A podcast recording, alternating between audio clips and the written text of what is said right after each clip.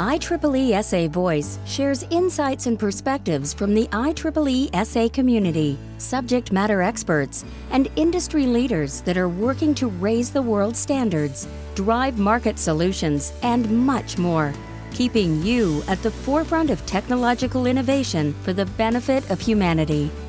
Hello, everyone. I'm Maria Palombini with the IEEE Standards Association. Uh, I lead the healthcare life science practice so much is changing in the world of health. We have new technologies, tools, applications, all of us which should make us think how can we rethink the approach to health so that we have patients like you and me end up with better health?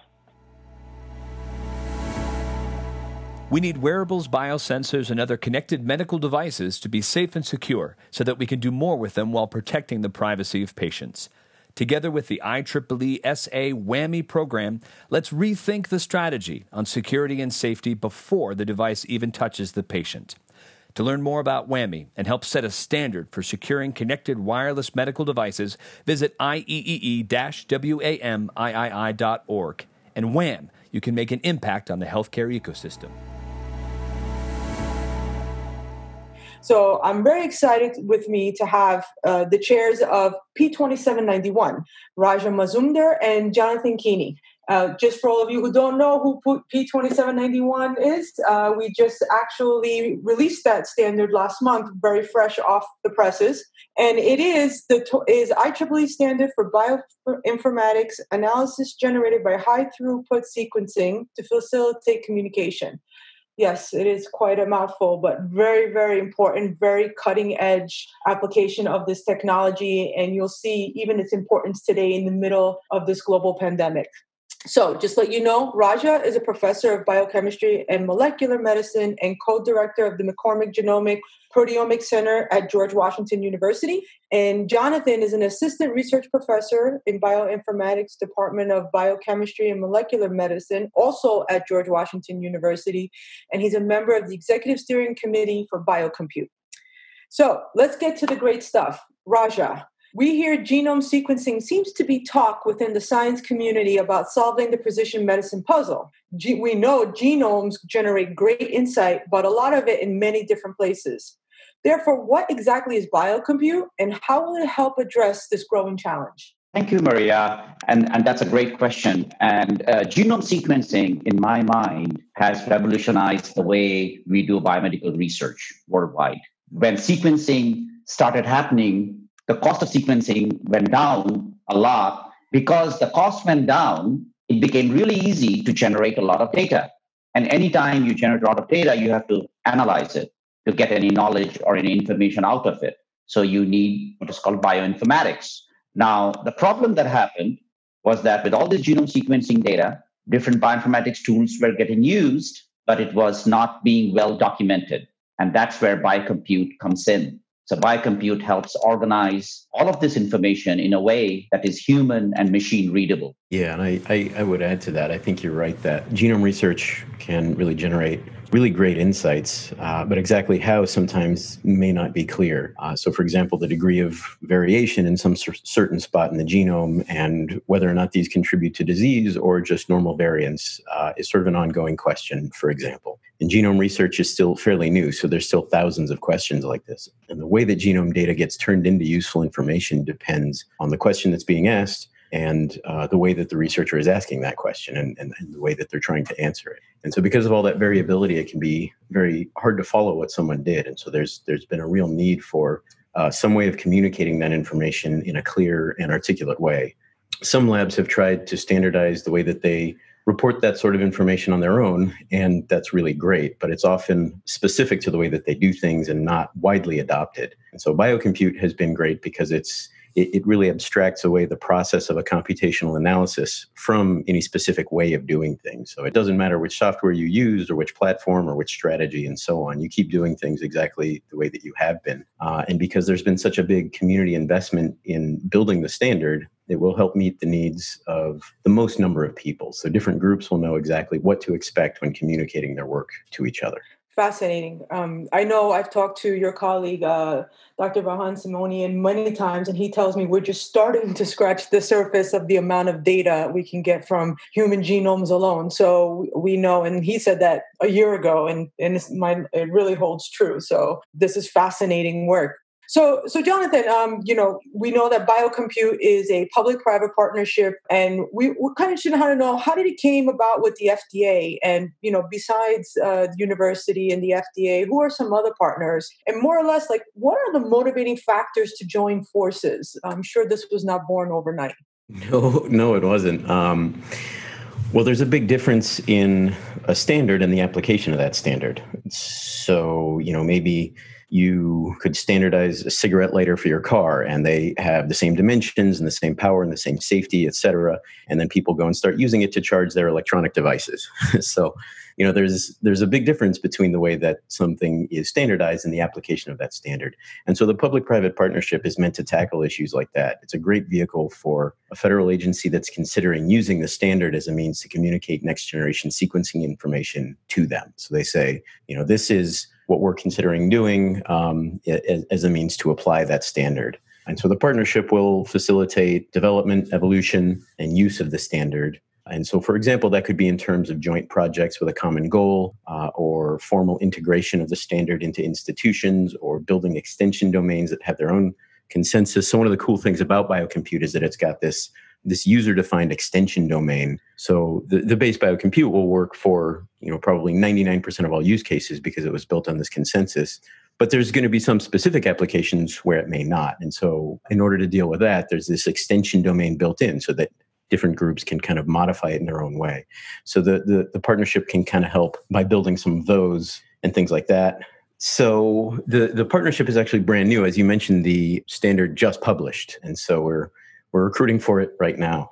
So, in addition to that, the, the partners uh, that we have been working with for now several years who contributed to the development of the standard are industry partners, pharmaceutical companies, bioinformatics platforms companies, and, and so on, and also academic institutions. So, a standard is only useful when different groups use it to communicate with each other also. So, for example, uh, academic institution may develop this really amazing protocol for detecting viruses or detecting drug resistance mutation in viruses. And then industrial partner can then take it to the next level and make the, the diagnostic product. And then they submit the product to FDA. So it's a whole ecosystem. And at every step, there are there could be dozens, maybe sometimes more than that, people involved in developing this product.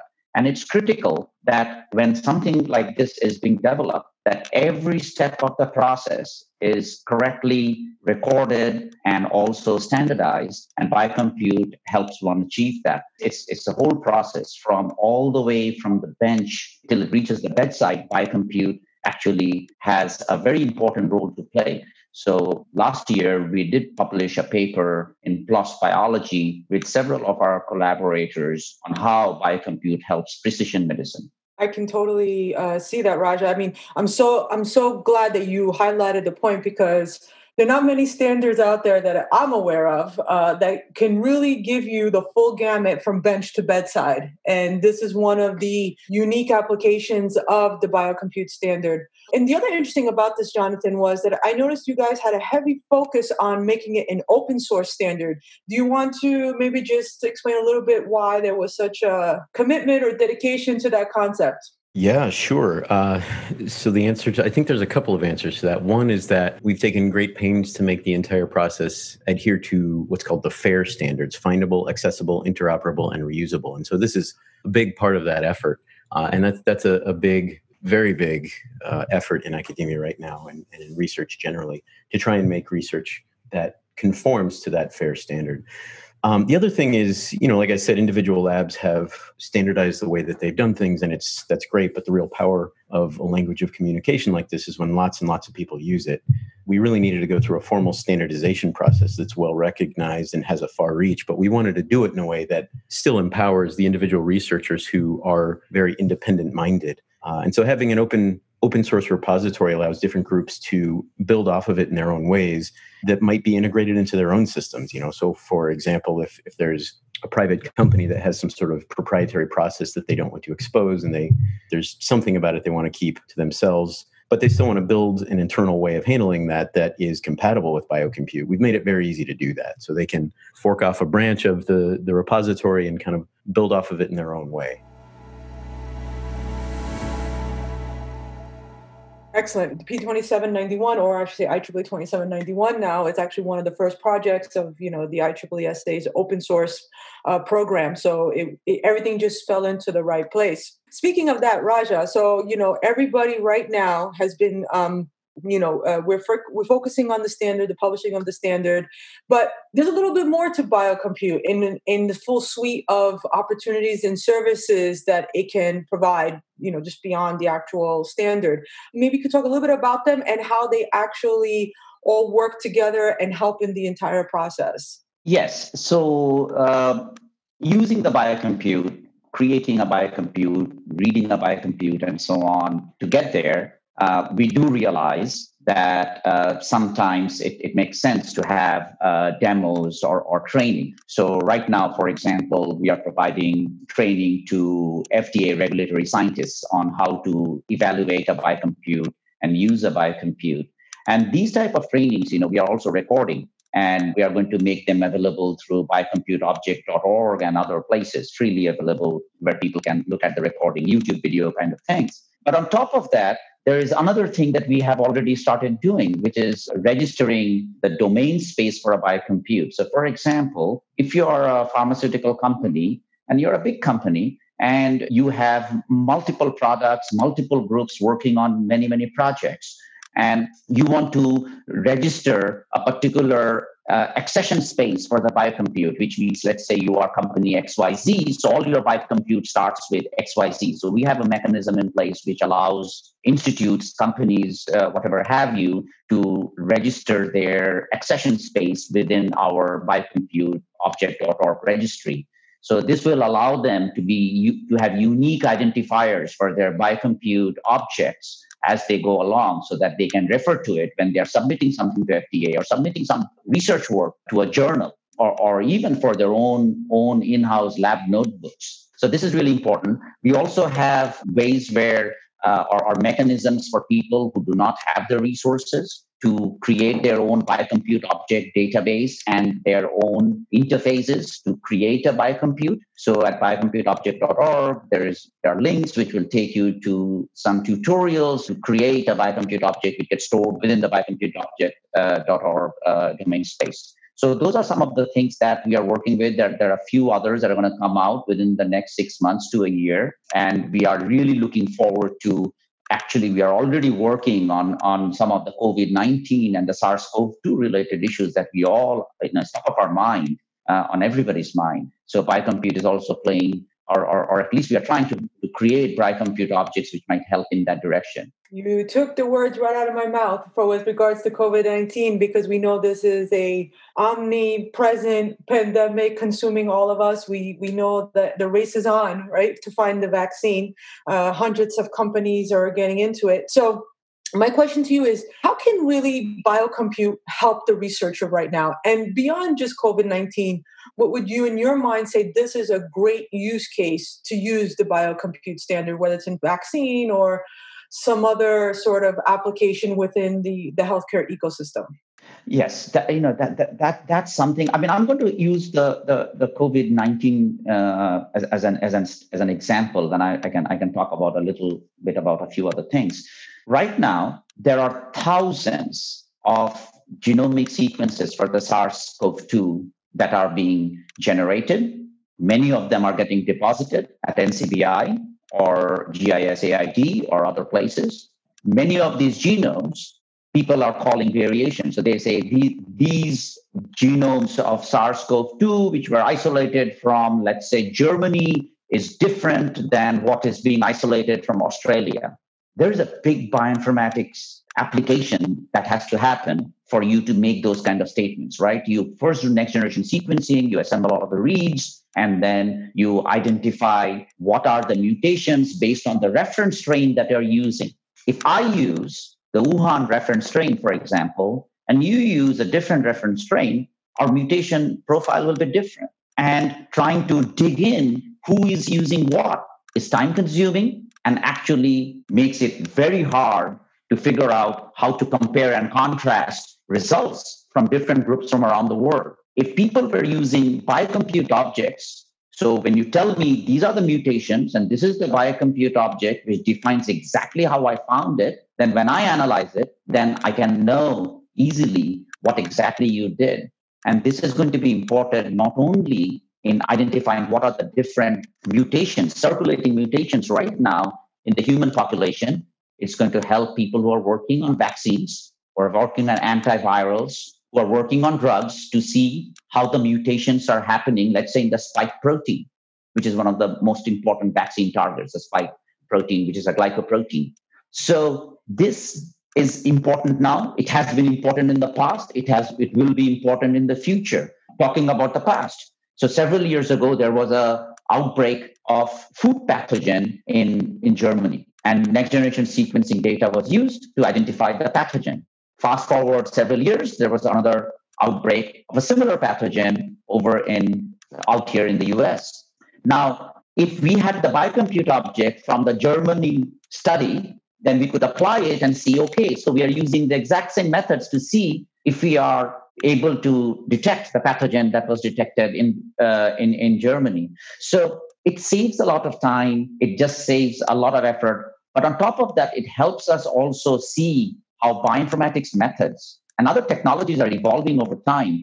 So, for example, what if the current methods are more sensitive? So, you use the old biocompute object, you then improve upon it to say, hey, now we can detect at a much lower level of pathogens uh, uh, using this biocompute because we are using a much more sensitive software and the name of the software and the version of the software than was in the biocompute. So all of these things are not only important to save time and money, but also helps us understand are we actually getting better at doing some of these things over the years, or are we just at standstill? And the algorithms are not getting better. So this is an easy and a quick way to evaluate these kind of things because biocompute objects also has uh, biocompute also has the input files, the output files, and also what are the possible errors that one, one can generate and a validation kit that, that is associated with the biocompute.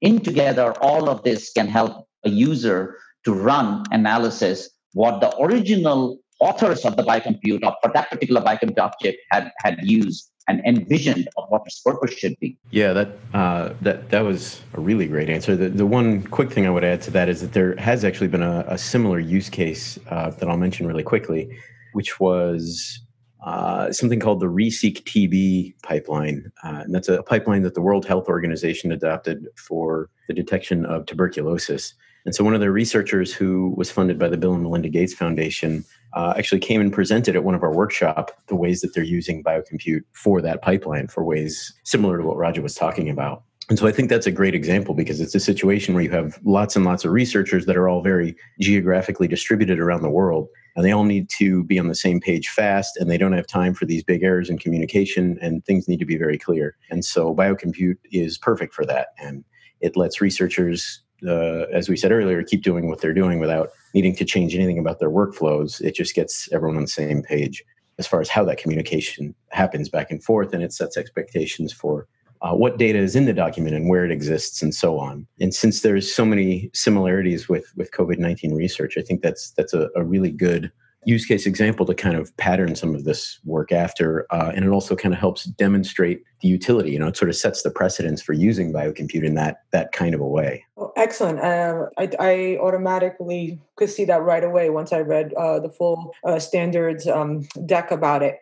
So, so Jonathan, this is not something you can uh, maybe so easily just pick up and go with. I imagine there may be some training. Obviously, in today's situation, it might be virtual. Do you guys have anything going on? How can people find out about if there's any kind of training or virtual training opportunities on this? Yeah, I mean, we we we made it tried to make it as easy to understand as possible. You know, that's that's sort of the fundamental idea is grouping all of the information into these conceptually meaningful categories. So if you want to know the parameters, you go to the param- parametric domain. If you want to know the IO files, you go to the input output domain. So you know, at a, at a very basic, yeah, I get it kind of level, hopefully it will be relatively easy to understand. But you're right, it's it's got a lot of depth to it and a lot of advanced things that you can do. Uh, and so, as Raja mentioned, we are building training modules for the FDA right now to explain how to read a BCO, what information is in it, what to do in certain circumstances, and so on. And we can certainly build training modules for other groups based on our experiences too. I think at this point,